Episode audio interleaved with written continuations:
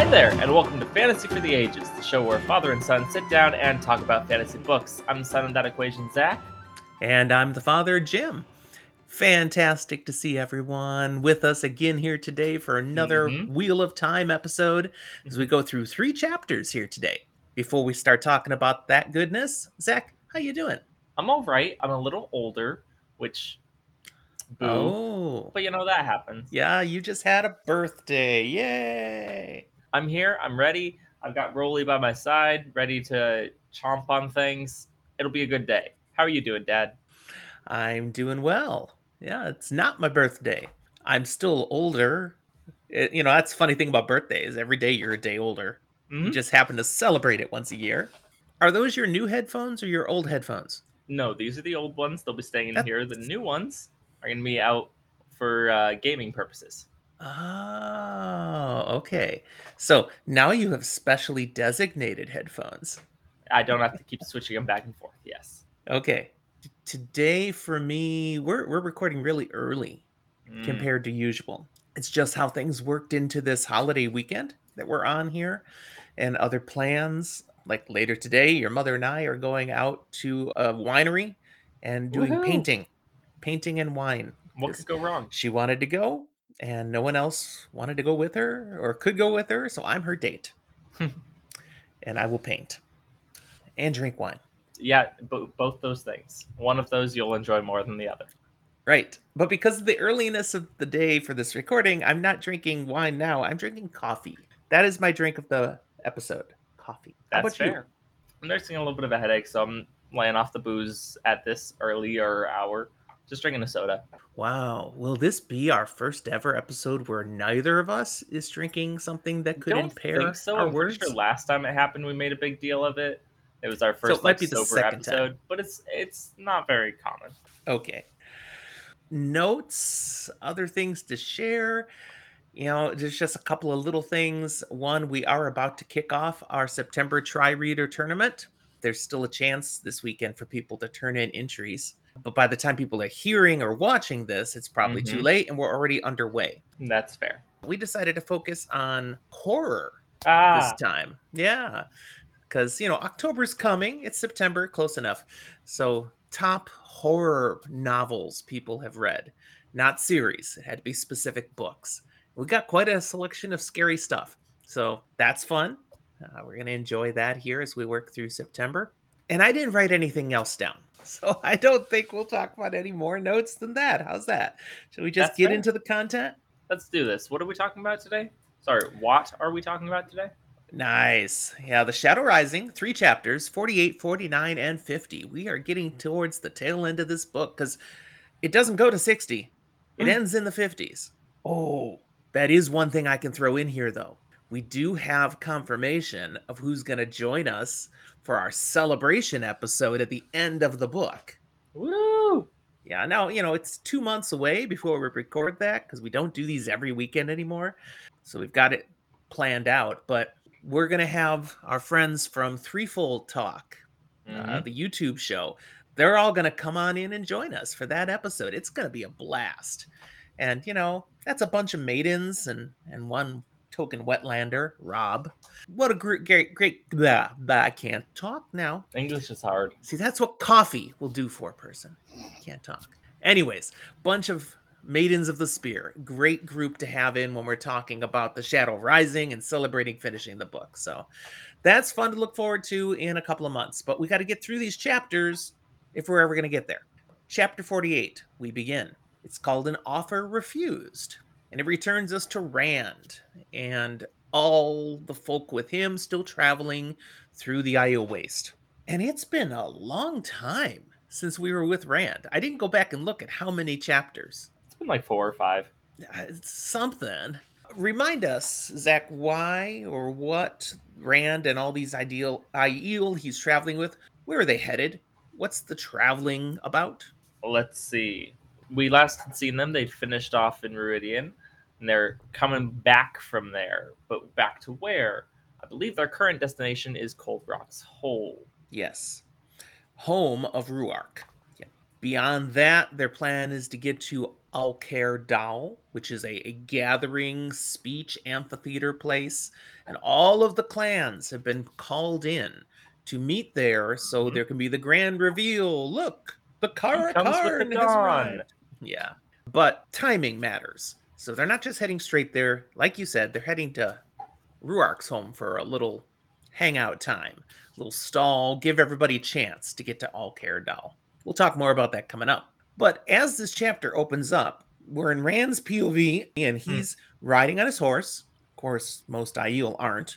We see Mat's on a horse, Rand's on a horse, but Aviendha is with him, not on the horse. She's walking alongside. And what we get to see right away is her berating Rand for looking at Isendre. Who the heck is Isendre? Remind us. Well, she's one of those people off with the merchants that they ran into recently. Most notably, she's the stupidly attractive one. Mm-hmm. Mm-hmm. So it's easy to to watch her. And Aviendha's like, stop it. Is that the kind of woman you like? No, you're you're for Elayne. You're Elayne's. Stop looking at that thing. That thing. She's really diligent. Yes. She's what what what? What's so funny? referring to someone as a thing is always weird. That's kind of how Aviendha thinks about it, though. She's not even a woman worth her time or attention. And certainly not Rand's. He should be focusing on Elayne. She seems really diligent about this. Why? Why is she so vehement that Rand quit looking at Isendre and remember Elayne? Should I give the reason that we know up until now or the reason that I think? Give the reason we know up until now. That seems fair with our spoiler light. She made a promise. Uh, She made a promise to watch Rand and that Elayne was his. More importantly, he belongs to Elayne. Mm-hmm. So none of that funny business anywhere else. And remember when the wise ones gave her the instruction to stay close to Rand, teach Rand, she didn't want to do it. And the way she was somewhat convinced by Egwene to give in was this was a way she could help keep her promise to Elayne. Yeah. hmm So she's really hunkered down on that. That's that's the deal, and keeps beating that drum. Uh, we get further insight when Aviendha mutters some inner thoughts aloud. Then that I Rand misunderstands it. But I think they're hilarious. Hmm. Where she says her ways shock her. She could not accept them. Why should I care if she can't? I want no part of this. It cannot be. If I could, I would take you gai'shain, and give you to Elayne. I can't say why that's funny. Nope. I mean, we know, but just remember that she's talking like this. Rand totally thinks she's talking about Sendry. Uh, she's not at this point. She's thinking something else. So if you figured out what that means, good on you. If not, well, you'll get it eventually. As they continue to travel along, Aviendha continues to answer Rand's questions, uh, trying to bring him up to speed on Aiel customs, manners, ways. But she's a bit of a terrible teacher. I mean, she has no patience for what she considers his ignorance. You know, everyone knows this. Everyone should know this. It's no, I, I don't know. I'm not Aiel. Nope. One thing that comes up particularly puzzles Rand. Uh, he's learned that Aviendha did not go through the glass columns in Ruidean, and he had thought she did, and that's why she hates him or or dislikes him or whatever. Why she's angry at him because she would have seen the history of the Yeah, Aiel and she would know why and how he's going to break them in some way and all that mess. And no, she doesn't know any of that. that would make sense to him then. Yeah. Uh, he's learned she will go through those glass columns eventually on a second visit to Ruidean because that's the wise one's thing. They go do something else the first time so that they may apprentice to be a wise one. And then they go through the second time when they are graduating. Yay. But so she hasn't seen that. Why the heck does she hate him? He he hasn't figured this out now. This is a mystery, a puzzle. And will he ever? Well, let's read on. The ongoing conversations between the two of them, even though tempestuous, my word of the day. And from Rand's perspective, that they're a blatant attempt by the wise ones to ferret out his attentions, you know, she's a spy, he still finds them fairly pleasant. I mean, they're a clear distraction from the journey, the tedium mm-hmm. of just on and on and on through the Aiel Waste, as well as helping him not focus as much on the concerns that await him when he arrives at Alcair Dal and has to figure out what his next move will be. The other thing Rand enjoys is that Aviendha appears to just see him as Rand al'Thor. Yeah, there's no reverence. There's no Nope. he's the Car'a'carn or he's a king or the Dragon Reborn. It's like no, just like Egwene, Nynaeve, Mat, these people see him for who he was. Aviendha just sees him for a stinking wetlander. Right. And he, he finds it refreshing. Uh, really nice. Now, of course, he's actually an idiot in this, Mhm. but we'll leave that for now. Rand does reflect on how much better being with Aviendha is than being with Elayne. This was interesting because it's nice. He knows Aviendha hates him, okay? And he gets it, and she's just says what she thinks. Fine. Elayne confuses the heck out of him. She loves him, she doesn't love him. What? Yeah, I mean, for a long time, she didn't confuse the heck out of him, and then she sent two letters, and that's all he can think about. Right. Just a woman who would be consistent in what she means. That's that's all he really wants. He thinks the best women uh, in his experience, the best one, the only one he really doesn't get all tripped up by and confused by is men. It'd be nice if all women could be like men. It's kind of what Yeah. he's thinking. It'd be nice if all women were like allowed to wear pants and it wasn't seen as weird. At this point in his thoughts, he actually wishes he could just get women out of his head completely, though. Uh, good luck with that, full blooded male as he is, especially as he glances again at Isendre just in time to see her flirting at him. Ah, Is that necessary? It's kind of what she is, what she does, I guess. Yeah. At this point, they've been traveling, we learn, for 12 days. This is the 12th day on the road from Ruidean. And uh, Rand reflects on a few of the things, again, his POV, so his mental reflection on things that have happened during those mm-hmm. days. One is that Moiraine, she's been spending her time kind of divided between the wise ones and Rand. And it's kind of a relief when she goes and hangs out with the wise ones. Because when she's with him, she's like badgering him, trying to bully him into revealing his intentions. What are you going to do? What's your plan? What are you thinking, Rand? And he's a He's not saying much of anything about it. No. So she always leaves frustrated again, and Aviendha's looking at him like, Are you an idiot? Why are you ticking off an Aes Sedai?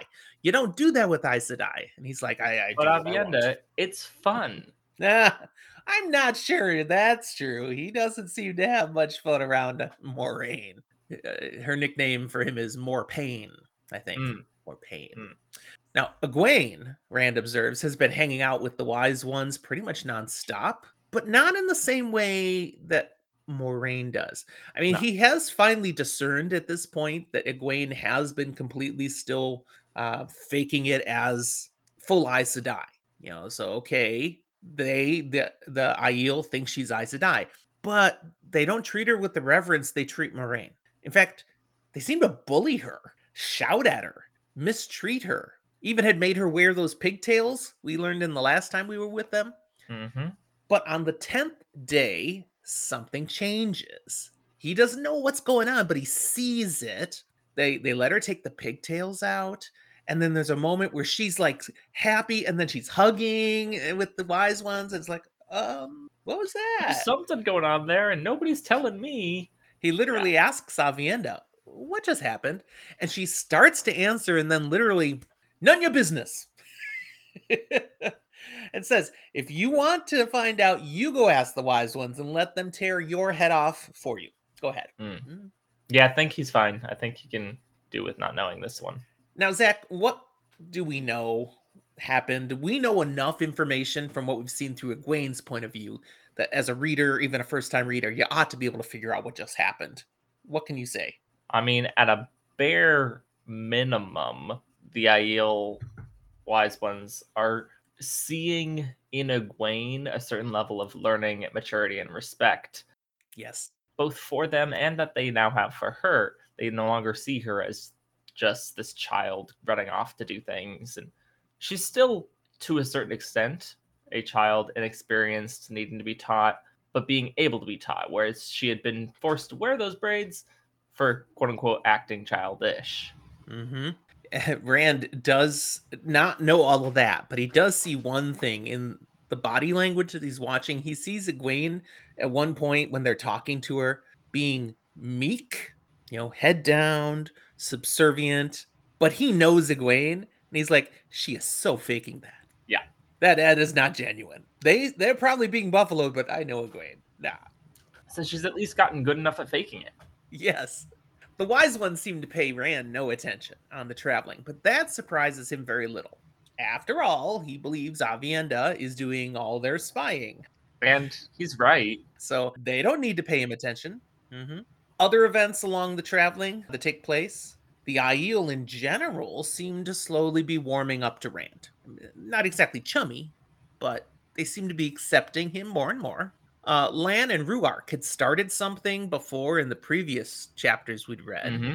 and every evening that continues. What is it that they were doing with him? They're training, training with hand to hand, sword, and spear. Yes. Rand is learning more and more of all of the ways to kill. Yep. so they get a great workout every evening. The peddler Kadir, he takes a number of times to come over and speak to Rand.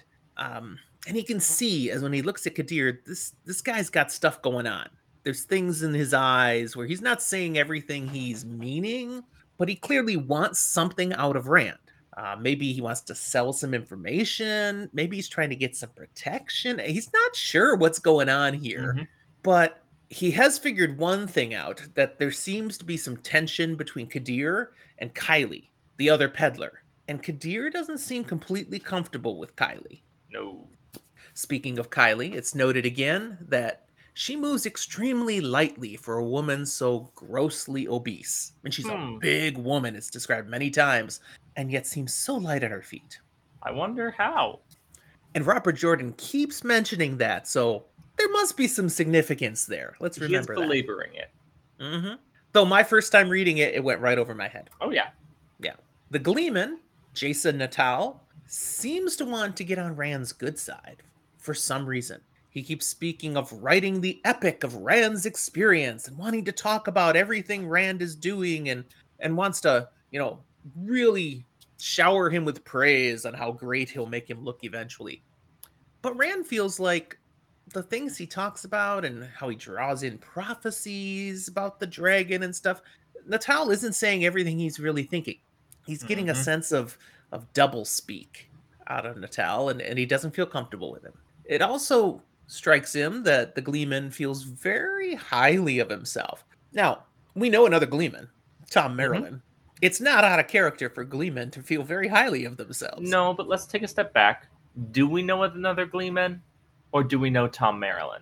He was more than a Gleeman. Is that what you're implying? He has reasons to think highly of himself. Ah, well, somehow Natael has reasons to think highly of himself too, because he conducts himself as if he's on the same level as Rhuarc, as Moiraine, as you know, the most important people in camp, and he's just as important as all of them. So he at least thinks so. Yes. After a while, though, he stops spending time with Rand. He's not getting much reaction from him. Stops hanging out with the Jindo Aiel, the group that's traveling with Rand, and starts going over to the Shaido camp and spends most of his evenings over there, even though he comes back and he travels with the peddlers. He says "Uh, they've got the bigger audience. It just makes sense. That's where my skills should be put to use. Aviendha, she doesn't stay by Rand's side all the time. Hmm. She's there most of the time. But over these days, there are moments where she's off training with the wise ones. Uh, there's mention of a time where suddenly, in the midst of traveling along, there's this big fireball, and all the wise ones are excited and celebrating, Yay. patting Aviendha on the back, and good job. And he's like, "Oh, they're teaching her to channel. Got it." Okay. His thought with there is also a bit of frustration because, gee, wouldn't that be nice? Someone Wouldn't to teach me nice to channel. They could teach me. Yeah. Mat, he doesn't see much about. He's kind of keeping to himself ever since they left Ruidean. Like he's, uh, I don't know, somewhat screwed up, disturbed still. I mean, he's got good reason. Perhaps we could say that. There's a weird situation that takes place one day, resulting from one thing Mat does put his attention to, and that's pursuing Isendre. She may have been flirting with Rand, but she doesn't exactly deter Mat and his attentions either. Mhm. Rather, she leads him on. And we get one day when he plucks a flower for her, only to find it's a waste type of flower that has nasty thorns and totally screws up his hand. It's like I'm picturing dripping a stream of blood from trying to pick this flower. And Moiraine is, you know, oh my goodness, let me heal that. And he's like, no, no, no, he will not. Even though he's clearly in pain, he can barely hold the reins of the horse for the rest of the day. He will not let Moiraine heal him. He's got this thing about not wanting Aes Sedai power to touch him anymore. But that's almost a tangent from where I was going here because it's about pursuing Isendre. And one day it's like he's finally had success and she's offering a kiss. But before he can go in and seal the deal, Keille walks up and offers to sell Isendre to Mat. Excuse me? Keille's apparently always there for a good deal. Already sold uh Kadir's hat. right? Right? It's an opportunity. I'll sell that to you. And now it's like, oh, her? Yeah, I'll sell her to you. Now, Kai uh Sendry is insulted. You're basically calling me a prostitute. That you can just sell my attention. Uh, you know what? And honestly, prostitution is probably the best spin on that. Mm. And they go at it a little tensely for a bit there. Keille comes out on top of the conversation. Sendry ends up slinking away. But in the midst of that, there's an odd comment that first time readers would usually miss. Mm-hmm. See, when Keille offers Isendre to Mat for some coin, he declines. When Isendre's moved on, Keille cautions Mat about turning down her offer. Says, that is not something people usually do, and certainly not twice. And then she speaks to Rand to solicit his, solicit his agreement that he should also be able to speak to the danger of a woman scorned. The implication here is that Mat has turned Keille down twice. But what? Mat and Keille haven't had any interactions before this, really. I mean, she sold him the hat. But he didn't turn it down. He no. took the hat. There's something going on there that when you know, it makes sense. Until then, it's a mystery. We just needed to highlight it for first time readers. The chapter ends as they come through the end of the 12th day with Rhuarc trotting over to Rand to announce, We've arrived! It's Cold Rock's Hold, which is also the name of the next chapter, number 49. Woo! So let's move right into it. Now, Rand is perplexed because he's looking around going, Where? There's nothing here. It's There's still just Aiel Waste. there, bud. Don't yeah, see? see? those cold rocks, right? Hold on there to them is... real fast. You'll find it. there is a rock formation up ahead. It looks like no village, though, no town, just more rocks.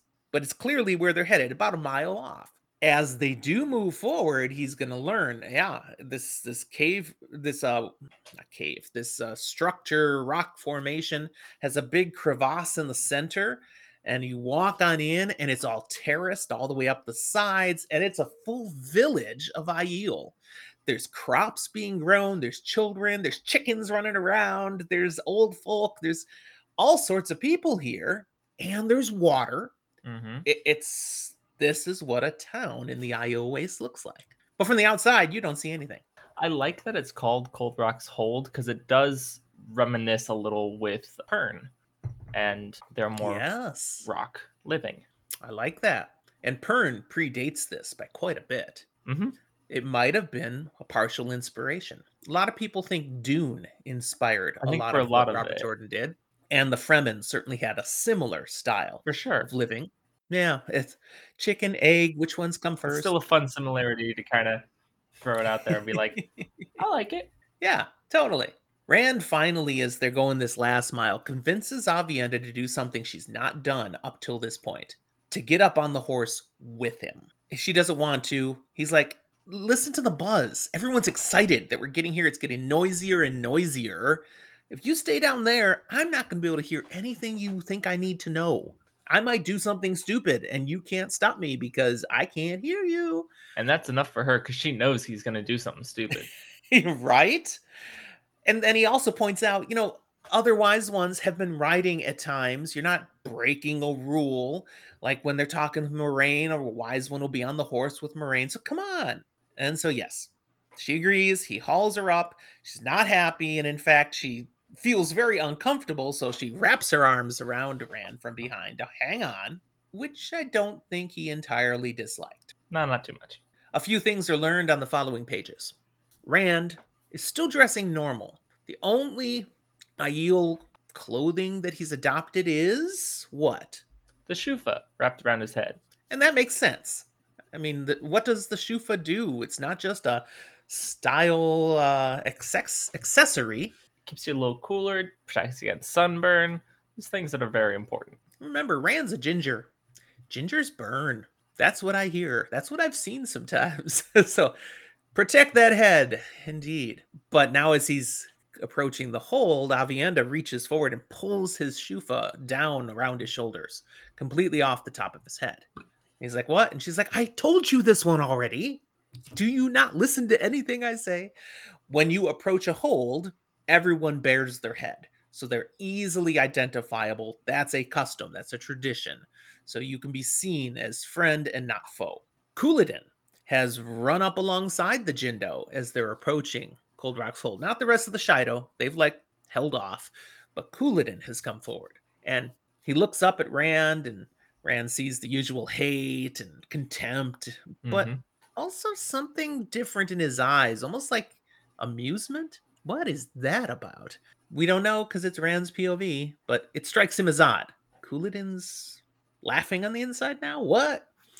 Mat comes up along Rand too, also kind of going, wow, this this is different. Uh, he makes a comment on how supremely defensible this place would be. Mhm. And that's just something that we're going to continue to see with Mat.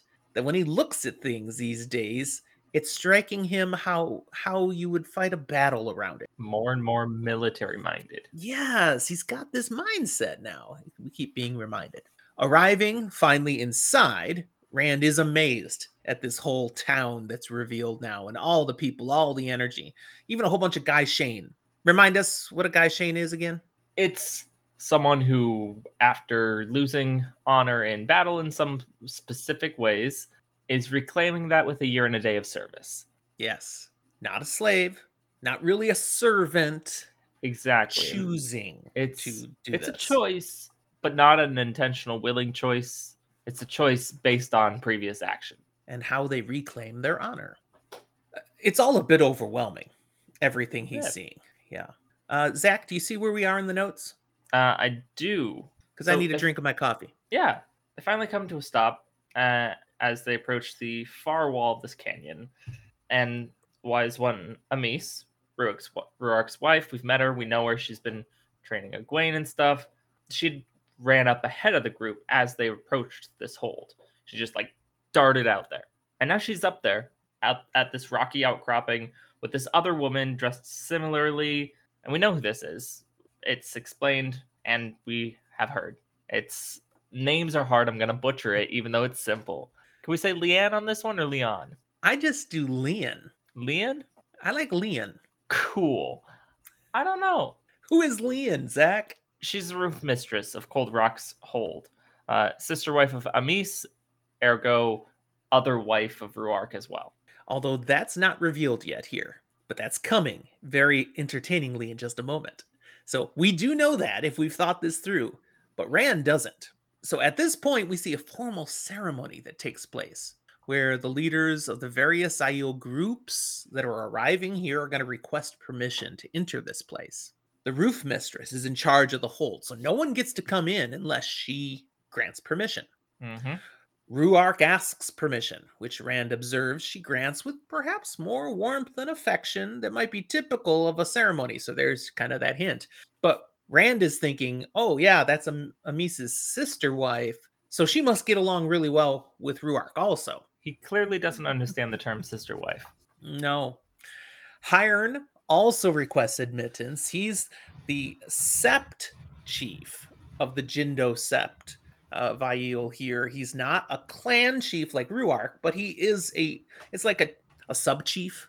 Okay. So he also requests permission to be here and is granted it. But then Couladin steps forward and asks leave to enter the hold. And there's an instant murmur and buzz. Something just happened that isn't supposed to happen. What's up with this, Zach? Couladin is making this request as if as if he's a chief. More importantly, as if he's clan chief even. And And he's, he's none of the above. Mm-mm. So This leaves her, Leon, in a tricky situation because by rights, she should deny this request because he had no right to ask it. Not that way. But if she does, that could cause trouble. There's a whole bunch of Shaido right outside. Mm-hmm. We don't want to offend the Shaido, cause problems now. Leon is a smart cookie. She resolves this slickly. She welcomes Couladin using the proper ceremonial forms of what you'd say to a holdless beggar. It is horribly insulting, and yet not outright insulting his request. Right. She's saying, yes, you are allowed in, but there's no acknowledgement that he's a leader at all. So she's insulting him, but not casting any shade on the Shaido. Totally separate matter. It's brilliant. Leaves Couladin furious, but he has been outmaneuvered in front of everybody, so nothing he can do about it. Oh, hi, Roly. See you there. Yeah, he got a little squeaker out of one of his toys and is now just playing around with the squeaker. Got it. We'll see if we hear it at any point. Now it's Rand's turn, and he shakes it up a tad with this ceremony. Aviendha's like, get off the horse, do the thing. and he ignores Aviendha's full advice. He does get down, but to fully appreciate what he actually does, I just need to back a moment and make sure we've analyzed a little more carefully what's been said. Rhuarc used these words I ask leave to enter your hold. Heirn said, I ask leave to come beneath your roof. Different phrasing. Mm-hmm. These are intentional. Rhuarc's phrasing is what's appropriate for a clan chief. Heirn, as only a sept chief, is not worthy to use that phrasing. He's not high enough up. So he used what's a lesser request, just to be beneath your roof. But Couladin used Rhuarc's words. That's where nope, uh-uh, ain't supposed to do that. So Rand, as the Car'a'carn, the chief of chiefs, he has much honor. Yet he walks forward and uses the lower phrase Heirn had used. And that's intentional on Rand's part. He's choosing humility rather than to claim privilege. But it causes eyebrows to raise. They all know who he is. It's like, really? That's not what you should have said. Aviendha's and you can just picture it. She's behind him going, Mm-hmm. You know nothing, Rand al'Thor. But Lian, again, Uses it as a way to insult Couladin more. Yes. She praises his modesty, something not often seen uh, amongst Aiel men, and could perhaps be seen a little more, you know. and then warmly welcomes Rand in. And there is great rejoicing. I think it says ululation. You know what ululation sounds like? Jubilation? No, ululation. Ululation. What the hell? What? Ululation. That's kind of like ululation. Oh, that's right. You have a headache. Sorry. also got a begging dog right now. Anyways, there's great rejoicing, except for Couladin, who just stalks off in a huff. Seeing him stalk off, Mat leans over to Rand. Um, you might want to keep an eye on that one. I mean, really? Watch him? Rand's like, I know. That's what everyone says.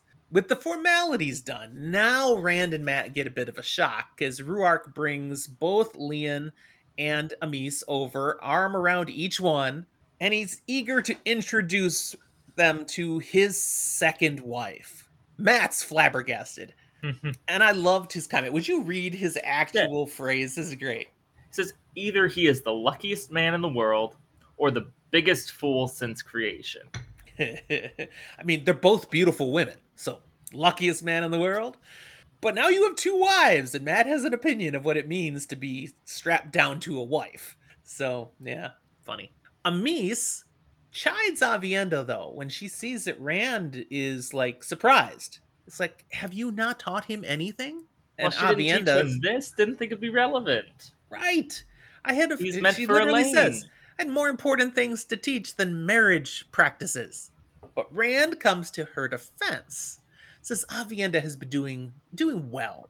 Any mistakes are my own. Now, that's really generous because she has sucked as a teacher. Yeah. But he does not throw her under the bus. And in fact, and he doesn't even know why he says this, the next thing out of his mouth is, and I would like to have her continue teaching me. Amys, she's like, well, I, I think that that could be arranged. It'd be acceptable. Aviendha's probably going. Hmm. They are led then to the actual living area of Lian, Amys, and Rhuarc. Rand demonstrates he has been paying attention. He actually smiles a little at Aviendha as he pulls out a guest gift for Lian, Ah.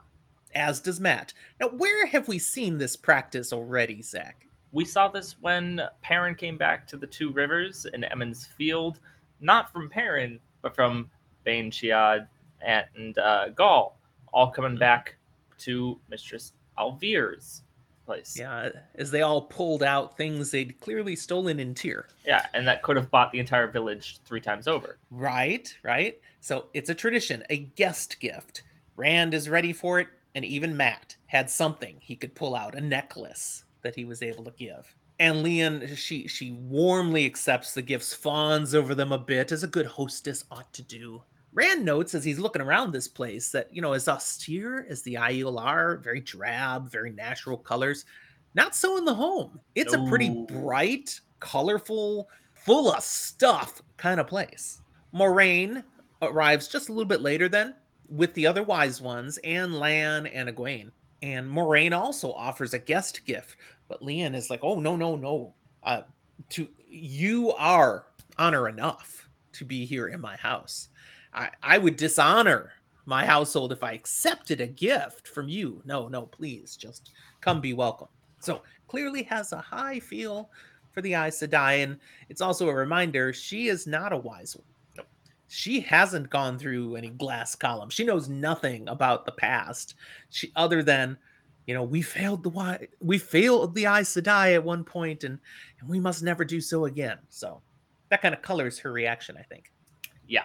Everyone makes themselves comfortable with a flurry of gai'shain moving about, taking their things, serving them food and beverages. Mat struggles a little bit with the comfort part because there's no chairs. They're all sitting on cushions on the floor. Have you ever actually done that? Tried to Yes. enjoy a meal on cushions? Yes, Yeah, me too. I don't find it comfortable. it's How not about too you? bad. Depends on the setup a little bit. Like I don't have great knees, so if I'm lying in a way that my knees aren't on a cushion but are instead on the floor bits, sometimes it can be not great. But no, it, it's pretty good. Okay. I don't have good knees either, so that might be where you got it from. And in fact, a, a segue moment here. You know, there are some ways, positions, things we can do with the body that just don't always feel so comfortable. So, like, I want a good chair. I don't want to sit on cushions. I did a couple of things this past week uh, that were not the normal things I do with my body either. What you do? Was not comfortable then. These were good things I did, though. You remember our kitchen faucet that was broken? No, I remember it. Uh, I remember mom sending me a picture and going, "Hey, do either of you guys remember how this was broken?" And Melissa and I both going, "No." Oh, so it broke after you moved out. Okay. Yeah. Well, I finally replaced it this week, all by myself. I looked up a YouTube video on how to replace a kitchen faucet, and it was a good thing because then I went and bought a kitchen faucet and opened it up, and the directions inside were for the wrong model of faucet. Ooh, that's not great. So I changed it purely on what I learned from the YouTube video. Well, thank goodness for YouTube. It worked brilliantly. Everything's good. It has not broken again yet. No, it's it's beautiful. But by the time I got done, uh, I turned the faucet on and nothing happened. And of course, since I'm not a plumber, this is my worst nightmare. I've done all this work, everything's done, and it doesn't work. What did I do wrong? Well, what I did wrong was I failed to turn the water back on properly. Yeah. When I figured that out, the faucet worked brilliantly. But to change a kitchen faucet, you're on your back underneath the sink and having to get in and out a number of times. And that is not a comfortable position for a person. Not really. Reaching way up behind the sink, you know, and arms were sore, shoulder, neck. I had a bunch of bruises on the back of my head. I don't even How remember banging did you it. hit your head? I don't remember. I I've had a little mark right here. I don't think you can see it anymore. Oh yeah, there it is. A little bit, a little scab where apparently I clunked it on a pipe. Yeah. Okay, that was a tangent. But the other other thing I also did that gave me sore arms is I put outside lights up. This was on our uh, Twitter channel. I put it on all around the uh, outside back deck. Roly. Hey, Rolly's getting on the podcast. think I did hear the squeaky something for toy. him. He moved. He moved the squeaky toy into the closet. All right, so first we tangent with uh home improvement. Now we tangent with pet care. For you. well, let's Put get out of his own reach. Yeah, let's get back to this then. Awkward seating. Mat doesn't like it. Rand actually isn't real comfortable either, but he manages with much better grace. And that's about the only thing that goes well for Rand during this meal because Aviendha takes out her irritation at Rand throughout this meal. Oh, you want me to still be your teacher? Fine. And she teaches him and guides him on every last little detail of how to hold the fork, what that seasoning is, the proper way to address people. I mean, everything. She's like this constant buzz in his ear the entire meal and down to the teeniest detail. It's clear she's doing this to annoy him now. Yeah. There's one thing she won't talk to him about, though, that he actually wanted more information on the sister wives thing. Nope, she won't talk about that. She treats him like an idiot that he doesn't know about that already, and it's not worth her attention. He eventually speaks up directly to her, saying, You know, I'm sorry if I irritated you by complimenting your teaching and and asking if you could continue to do it. I, I didn't mean to offend. If it bothers you this much, I'll talk to the wise ones and get you out of it. It's it's fine.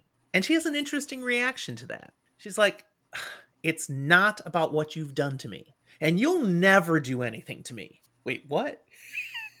Again, that's a loaded comment Mm-hmm. that means a lot after you've read this. First time, just remember there's something going on in Aviendha's he- head that we don't know yet.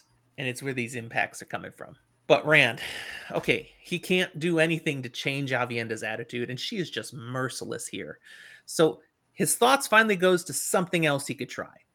Bribery. If just talking to her nice or trying to offer to change things won't work, maybe he can get her a gift. Because he's seen, he's learned gift giving is big in Aiel culture. So maybe he can bribe her back to happiness by getting her something nice and shiny. I'm sure that'll work out well for you, Rand.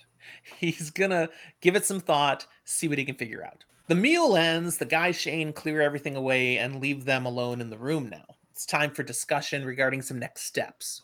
And Rhuarc, he shares he's learned here now that the some of the Aiel clans responded very quickly to the summons through the wise ones to gather at Alcair Dal, and they're already there. Rand's like, Well, I mean, that's great. Uh, I should get going then, right? And they're like, No, no, no, no, no, no, no. That that wouldn't be a good idea because they're not all there. Yeah. Some of them are there. If you arrive and make your announcement before they're all there, that will dishonor those who didn't make it yet. Like they weren't worthy for you to wait. So instead, we need to give enough time to be sure all the clans have been able to gather, and then you'll have your grand arrival. We figure it'll be probably about a month. So the plan is we stay here, you're our guest for the next month, and then it's just three to four days to Alcair Dal from here. A month. Yeah. And why why does time matter so much to him? Why is it so critical? Because to him, he's on a clock. He's racing against everyone else who has all these schemes and plans for him. He's racing to stay ahead of the Forsaken's plans, stay out of the tower's grip, stay away Mhm. from the various lords before they figure out what's going on. He needs And to who get these. who even knows how much time quickly. before the last battle arrives? exactly? Yeah. So he's like, ah. But that's the plan. We're gonna wait a month.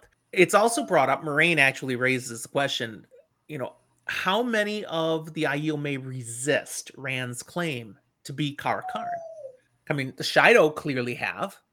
I gotta take care of the puppy again. Oh. okay. So the Shaido have resisted. Will others? Will Rand not be accepted? Because again, they look at him. He's not Aiel, and uh, he doesn't fit what their image of this prophecy should be. And Rhuarc's like, yeah, I don't know. I don't know how many will. I, I'm certain a number of the bands, like our our clan, we accept. A number of the others, I'm sure, will accept Rand as the Car'a'carn. And then he looks at him again and says, You know, are you sure you won't reconsider dressing like Aiel? You know, we could make you look a little less offensive to the eyes. And Rand refuses. Why? I mean, it's not unreasonable to say, you know, maybe you can sway some of those people on the fence if you take on a little bit more of the Aiel ways. Why won't Rand do that? Because he doesn't want to just play Aiel. He's not Aiel. If he's anything he picks up from Aiel things are things that he wants to be able to internalize to make real. But if he's just putting on these airs, that's not going to win them over to his side, and it's certainly not going to be authentic. Yeah, yeah. He wants to be truly himself. All right, we have a schedule thing coming up here now with us that I think we're going to have to make a, a shift. Um, how much more do we have on this chapter? Like a paragraph. Oh, wow. I lost track of my notes right now. Where am I? oh, there it is. Okay. Yes. All right. Let's finish this chapter real quick here. Uh, Moiraine irritatingly takes this moment then to interject a question at Rand. And it reminds him of how, God dang it, she's always listening, waiting for an opportunity to trip me up and get more information out of him. It's a way of manipulation and it ticks him off. She just drops this casual question now. Where where do you mean to lead the spears to war once more? And she's referencing a prophecy and something he had brought up chapters and chapters ago. And it's still in her head. And now, you know, what do you plan to do, Rand? He reacts to the comment, but not the way she would want because he doesn't answer her. Instead, he gets up. He says, You know what? I need to stretch my legs. And he leaves the tent. That's a great answer, Rand. Thanks for leaving. And that's the end of the chapter. So, Zach had something come up that he had to take care of. And as you watch or listen to this recording later, you're going to see him again at the very end because we did a spoiler room section uh, still about all of this, but he wasn't here for talking about the final chapter. So I'm just going to finish our last chapter to keep us on track and edit this all together later because of the magic of technology. But Zach is aware of what I'm talking about and he's fine. He just, something came up. These things happen. I get to do the last chapter, and it's not a super long one, but it's pretty important. Chapter 50 our final chapter today is called Traps, picking up right as Rand exited the tents, irritated at Moiraine's question. We're still in Rand's POV, and we see his regret that he can't fully trust Moiraine. He realizes she could be an asset to him. She could really help him in many ways, but he can't ever know whether she's truly on his side or trying to manipulate him for other purposes, especially on behalf of the White Tower and whatever agenda the Aes Sedai have in controlling the Dragon Reborn. So, oh dang it, he's out of luck. He can't have her too close. Not able to solve that problem with a woman, he thinks of a different one maybe he can do something about. Aviendha. He had that idea what if I get her a gift? And basically try to bribe her back into cheerfulness and goodwill because somehow he screwed things up. She hates him, and it's only getting worse. So he decides to walk across through the camp, through the hold area, and go to the, the location that's known as the Roof of the Maidens. Now, most holds, maybe all holds, have a place like this the Roof of the Maidens. It's kind of like the clubhouse, the private space for Maidens of the Spear. Rand goes there because he wants advice and guidance from these maidens for something. We'll find out more in just a moment. But when he gets to the roof of the maidens, he tries to enter to get some help, to talk to people.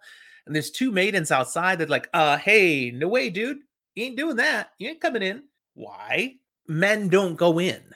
This is a maidens only. Now, there is an exception. He sees gai'shain coming in and out, both male and female. That doesn't matter. Uh, they seem to be different, you know, they're seen differently. But regular men, non gai'shain, they cannot come in. Well, he then tells these two that are guarding the entrance, sort of, what he's looking for, what his question is. And they agree to convey his question in. And pretty soon, here come maidens out to see Rand. Before you know it, all of the freaking maidens that were inside have come out to see Rand, to observe. Uh, some of them are the ones he'd sent a message to, ones he had been traveling with, or he knew from back in Tear, uh, back at the attack on the stone. But others are just maidens who are already around here uh, in Cold Rock's Hold. They're all here to see what, what's going to happen now. Okay, what is going to happen now? What is this about? Well, what he had asked is he'd explained he wanted to get give a gift to Aviendha, and he was looking for their suggestions and guidance. What would make a good gift? Uh, he wants to b- make sure it's the right kind of gift. What would she appreciate? What would she value? And they love this. So, quite a few of them bring things here. This would make a gift. This would be a great gift. What about this one?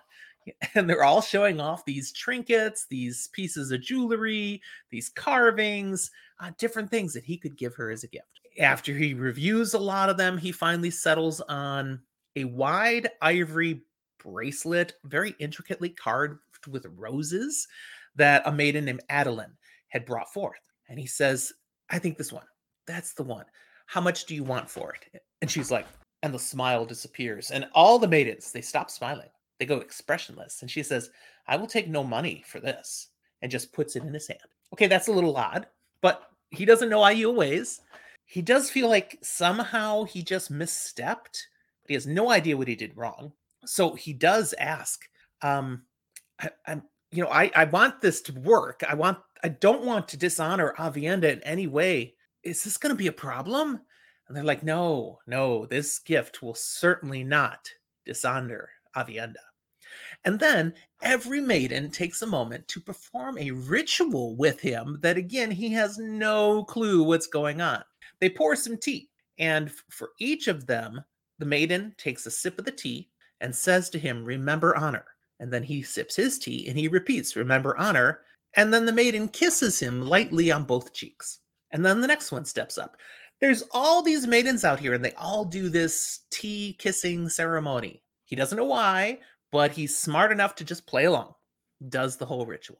This takes a long time because there's a lot of maidens. And by the end, he's not even sipping tea. The guy's bladder's going to burst. He's just touching it to his lips.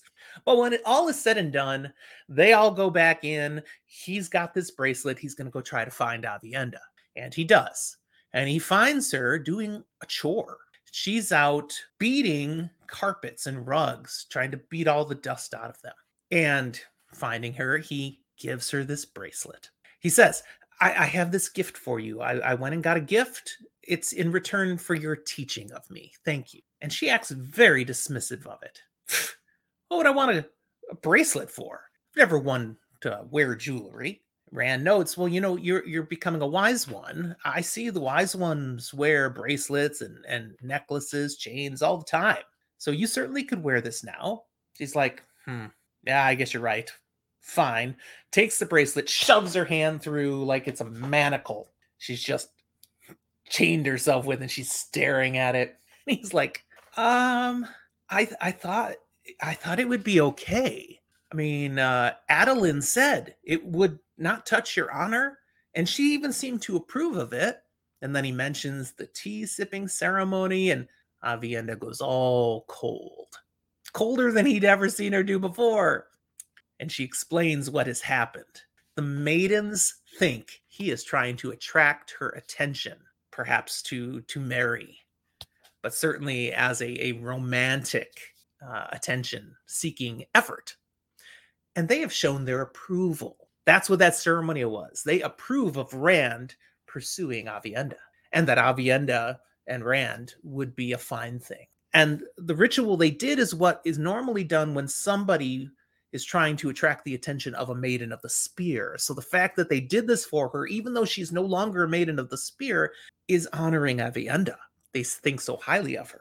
Now, Rand, he's like, that's not what this was about. So I'm sorry. I'll, I'll fix this. I'll go back and talk to them and, and tell them, you know, this was just some confusion and it's all my fault. And she's like, you will not do that. That would dishonor me. They gave your approval of this. And you're going to reject their approval? You will not be doing that, Rand al'Thor. Uh, this must be left as it is. We'll, we'll figure this out. We'll deal with it. But you cannot totally humiliate and dishonor me by saying, uh, take back. I don't want her after all. she softens a little bit at the end of this conversation as she just shaking her head to herself is like, You really know nothing.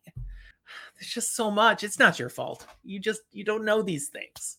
And then finally says, you know, and I'm sorry for how I treated you at, at dinner. That was that was not acceptable. I apologize. Now get out of here. I have to clean all these rugs and I have to do it for as long as it takes to have them all dust free, even if it takes me all night. And I'm not going to get it done if you're still sitting here yapping with me. Now we can draw an inference there. Why does she have to clean all these rugs? She mistreated Rand horribly at dinner. The wise ones were there. They saw that. That was petty. That was immature. That was inappropriate. They expect better from her. They gave her a chore as basically punishment. She is an apprentice in training. If you don't act right, they're going to beat it out of you. But she doesn't say that. We can glean it. Returning then, Rand, returning to Lian's house, uh, Amys and the other wise ones are there when he walks in, and she offers to show Rand to the room that's been set aside for him. And he thanks her, but he also takes a moment to ask about Aviendha. Did you tell her to apologize about how things went at dinner? She's like, Oh, she apologized? no, no, no, I, we did not. In fact, we would never force someone to apologize because that is no apology at all which I loved to read because exactly as a parent, uh, as a teacher for many years, I always thought it was stupid to tell a child, okay, now you need to apologize to it. No, you don't. I mean, you can teach the importance of apologizing, but you never make someone apologize. If they don't genuinely feel any sorrow, contrition, a reason to want to apologize, there is no point to it put your effort behind helping them realize the error of their ways. Don't force someone to apologize. So if you do that, stop it. Please stop it. I love that the Aiel have this right. Okay, that was a tangent, a rabbit hole. Let's get back on track. There were a few other wise ones there. So as Rand and Amys are talking about Aviendha and stuff, they get sucked into the conversation. And we learn a few brief things here. Rand lets them know, you know, it's not going to work yes, I'm willing to have Aviendha with me, but I know she's your spy. She's not going to get you what you want out of me. And they're like, um, you assume too much, Rand Thor. You do not know as much as you think you know about our intentions, our plans, uh, what Aviendha's for. Also, if you think she's a spy, why do you allow her to stay by your side? I mean, we can't force her to be there with you. And his response, well, I'd rather have to deal with the spy I know about than wonder who else you might send instead.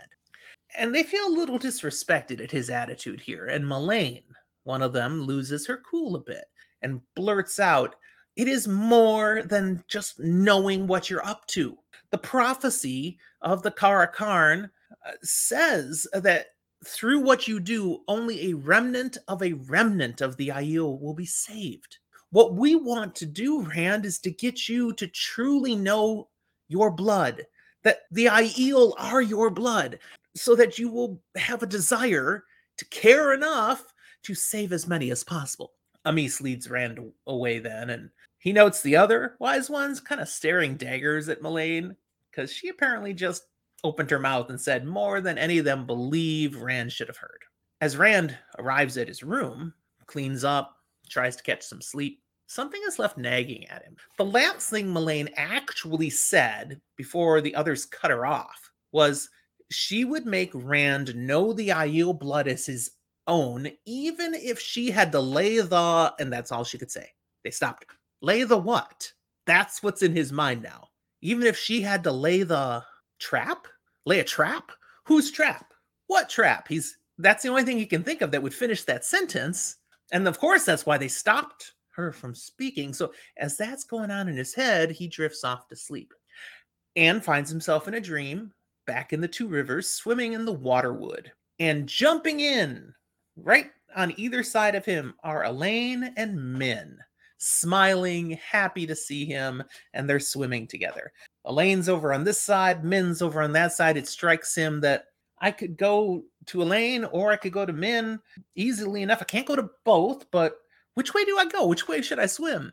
And then he hears Aviendha and sees her standing on the shore, saying, You do not know who you love. And then he says, uh, Come on in. I'll teach you to swim. And then another woman laughs from the opposite bank, and Rand turns and he sees a naked woman standing on the other side, the most beautiful woman he's ever seen and he feels like he should know her. Well, and he does. We've seen this person before. Rand's seen this person before, but in this dream, it's not coming to him. This is totally Lanfear. She chides him for being unfaithful to her, even in his dreams. And should she allow that, or should she punish him for such indiscretion? And then suddenly she's up close to him and entangling her limbs in his, and the other women are gone. And Rand's like, whoa, whoa, whoa. And he tries to pull away, but she won't let him go. She's holding tight. She says, I ought to mark you as mine. And and she nuzzles in at his neck and then freaking bites him. He's like, ow! And he's bleeding. But then a man appears and speaks disdainfully to Lanfear of these games she's playing, the risks she's taking. And Rand can see this guy, and oh, and he can see Lanfear there too, because suddenly, poof, she's not by him. She's up standing next to that guy. And now she's dressed in the traditional Lanfear garb, her white and silver outfit that we've seen many times. But he can't make out anything about this guy. It's like fuzzy grayed out there's there's no way to discern who this is, just that it's male. And Rand observes them talking, and it's like he's not even there now. And again, he's chided Lanfear for taking risks, and she responds back, You are so afraid of risks. You're practically as bad as Moghedien, who of course we know is another Forsaken. And if I hadn't hauled you out of the hole you were hiding in, you'd still be there waiting for just scraps to fall your way instead of taking what could be yours. The man replies, I don't even know why I should be bothering associating with you. If you insist on the risks that you're taking here, I want more out of this deal. And then they're gone and Rand's away. So, what can we discern from that? Well, it's Lanfear and somebody with her who can disguise himself. This most likely is also a Forsaken and has some sort of deal with Lanfear and and now is perhaps trying to renegotiate the deal a little bit. More to be discovered on that, I'm sure. But Rand, he's awake now, back in his sleeping area. Oh, goodness, it was just a dream. But then he touches his neck and it's wet. He's bleeding. He's like, oh, crap. That's where she bit me. And he realizes that wasn't just a dream. That was that place again where things that can happen in the dream are real, which means I didn't just dream of Lanfear. Lanfear did that to me. She entered my dream or pulled me into her dream, or I don't know, but she was really there. Oh, that's not cool. Might she do that again? Have others already been doing that? But then he realizes there's someone else in the room. It just, that sense dawns on him. Lanfear followed him and he lashes out with the power and grabs whoever's there in bands of air and uses the power at the same time to turn all the lights on. Just whoosh, torches all light up, and it's not Lanfear, it's Aviendha. And he has her like, ah, and she's like, I, it's still really uncomfortable seeing you do this, you know, because he's touching saidin, tainted saidin, and she knows he can do it, but doesn't have to like it. And he releases her. But he says, What are you doing here? Well, I was set here to guard you. I mean, if something happens, I don't know what I could really do about it. I only got a little dagger, but I was also guarding your dream. And Rand's like, Whoa, whoa, wait a second. She, she's like, Yeah, this is something the wise ones told me to do, and they have been doing. It's believed others may try to get at you through your dreams. And so we've been set to guard them. I'm not supposed to tell you about this. So what you can kind of infer there is when he saw Aviendha in the dream and he saw she saw him with those two other women, that was maybe actually her, not him dreaming of her. She might have actually been there speaking to him. Oh crap. This is all getting messy and confusing. Before they talk much more about it though, Rand senses something wrong. He can he can feel something is not right. And he with saidin creates his saidin sword, zzz, lightsaber appears and he tells her, Get behind me. And he walks out of the sleeping area. And he sees out there a tall man embracing one of the guys, Shane. It's actually one who had helped him earlier, brought him some water to clean himself and all. So he's seen her recently, but it's not a tall man. It's a Draghkar. Now you remember Draghkar are kind of shadow spawn. They fly, they're like a big old bat, uh, and they suck the life out of you. And he basically is in time to see him finish with this guy Shane, who then just drops to the ground.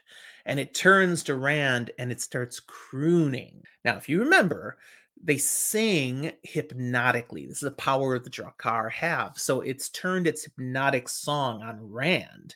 It's coming for him as its next victim. But Rand is holding saidin, and we discover holding the power shields him from the impact of the crooning, and he simply goes up and kills the sucker. Yeah.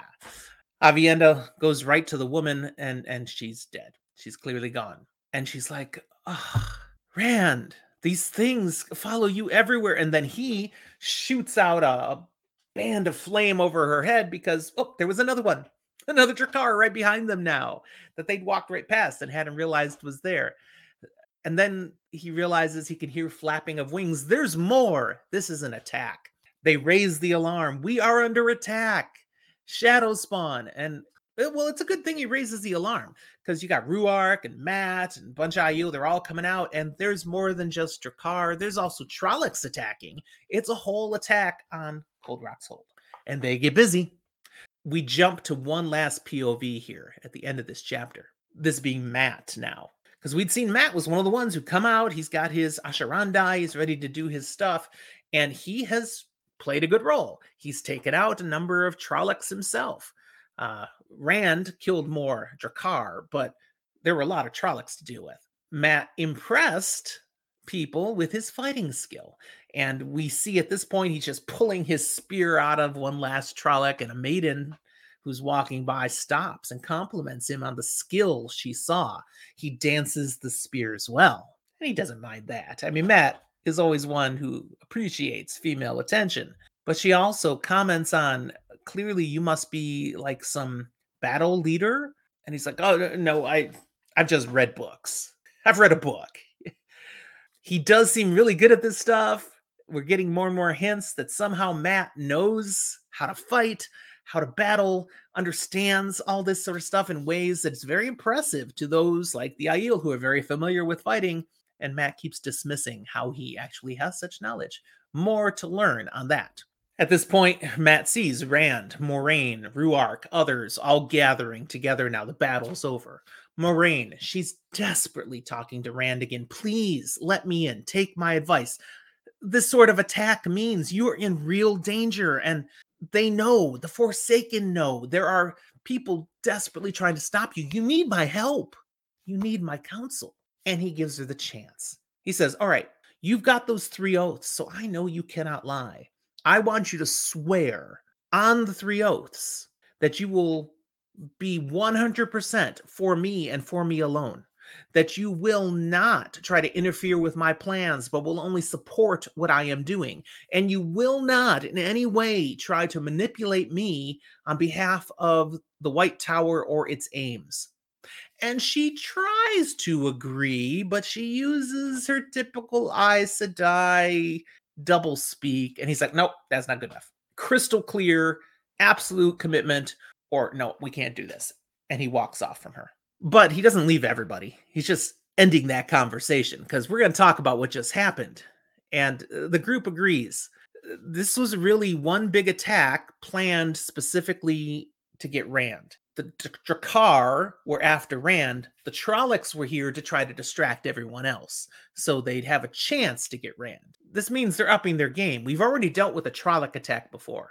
Now Draghkar came with a Trolloc attack, and that failed. Likely as not, we're going to see Soulless next. Soulless, you remember those? We've seen them before. They're called the Gray Men. Okay, those people who can just walk right past you and you don't even notice them because they have no soul. Uh, you won't notice until they're stabbing a dagger through your heart. Rhuarc shares, We have to protect you from this, Rand. And the Maidens of the Spear have volunteered to provide a, a bodyguard for you, to be a shield against what may come at you.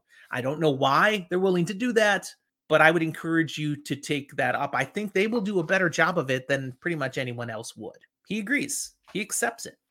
Now, why are the maidens willing to do this? I mean, Aviendha's over there going, "Oh, the maidens," and she's probably thinking because you know they've approved of this relationship thing, and now they want to help with that. But there could be more to that. Uh, the maidens do think pretty highly of Rand al'Thor. They maybe just want to take care of this person, uh, son of a maiden returned. Well, Rand asks if the Shaido were attacked at the same time. Because last time, yes, the Shaido were attacked by Trollocs, not as big a group, but it happened concurrently. Rhuarc reveals no, the Shaido are gone. They actually packed up as the day was ending and they left. And they've headed north toward Alcair Dal. Rand's like, What? You didn't think to tell me? Okay, that's it. We're going.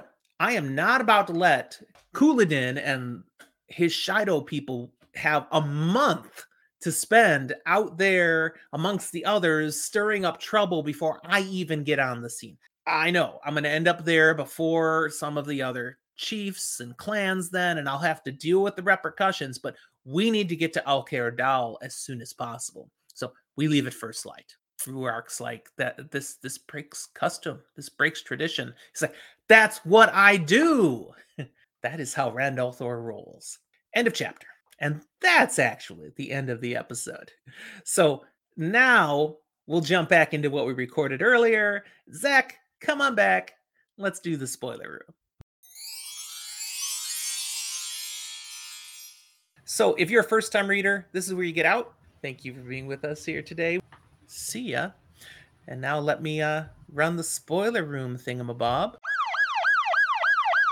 The spoiler room. And let's roll to see who gets to go first. Uh, you know, anybody's guess at the moment.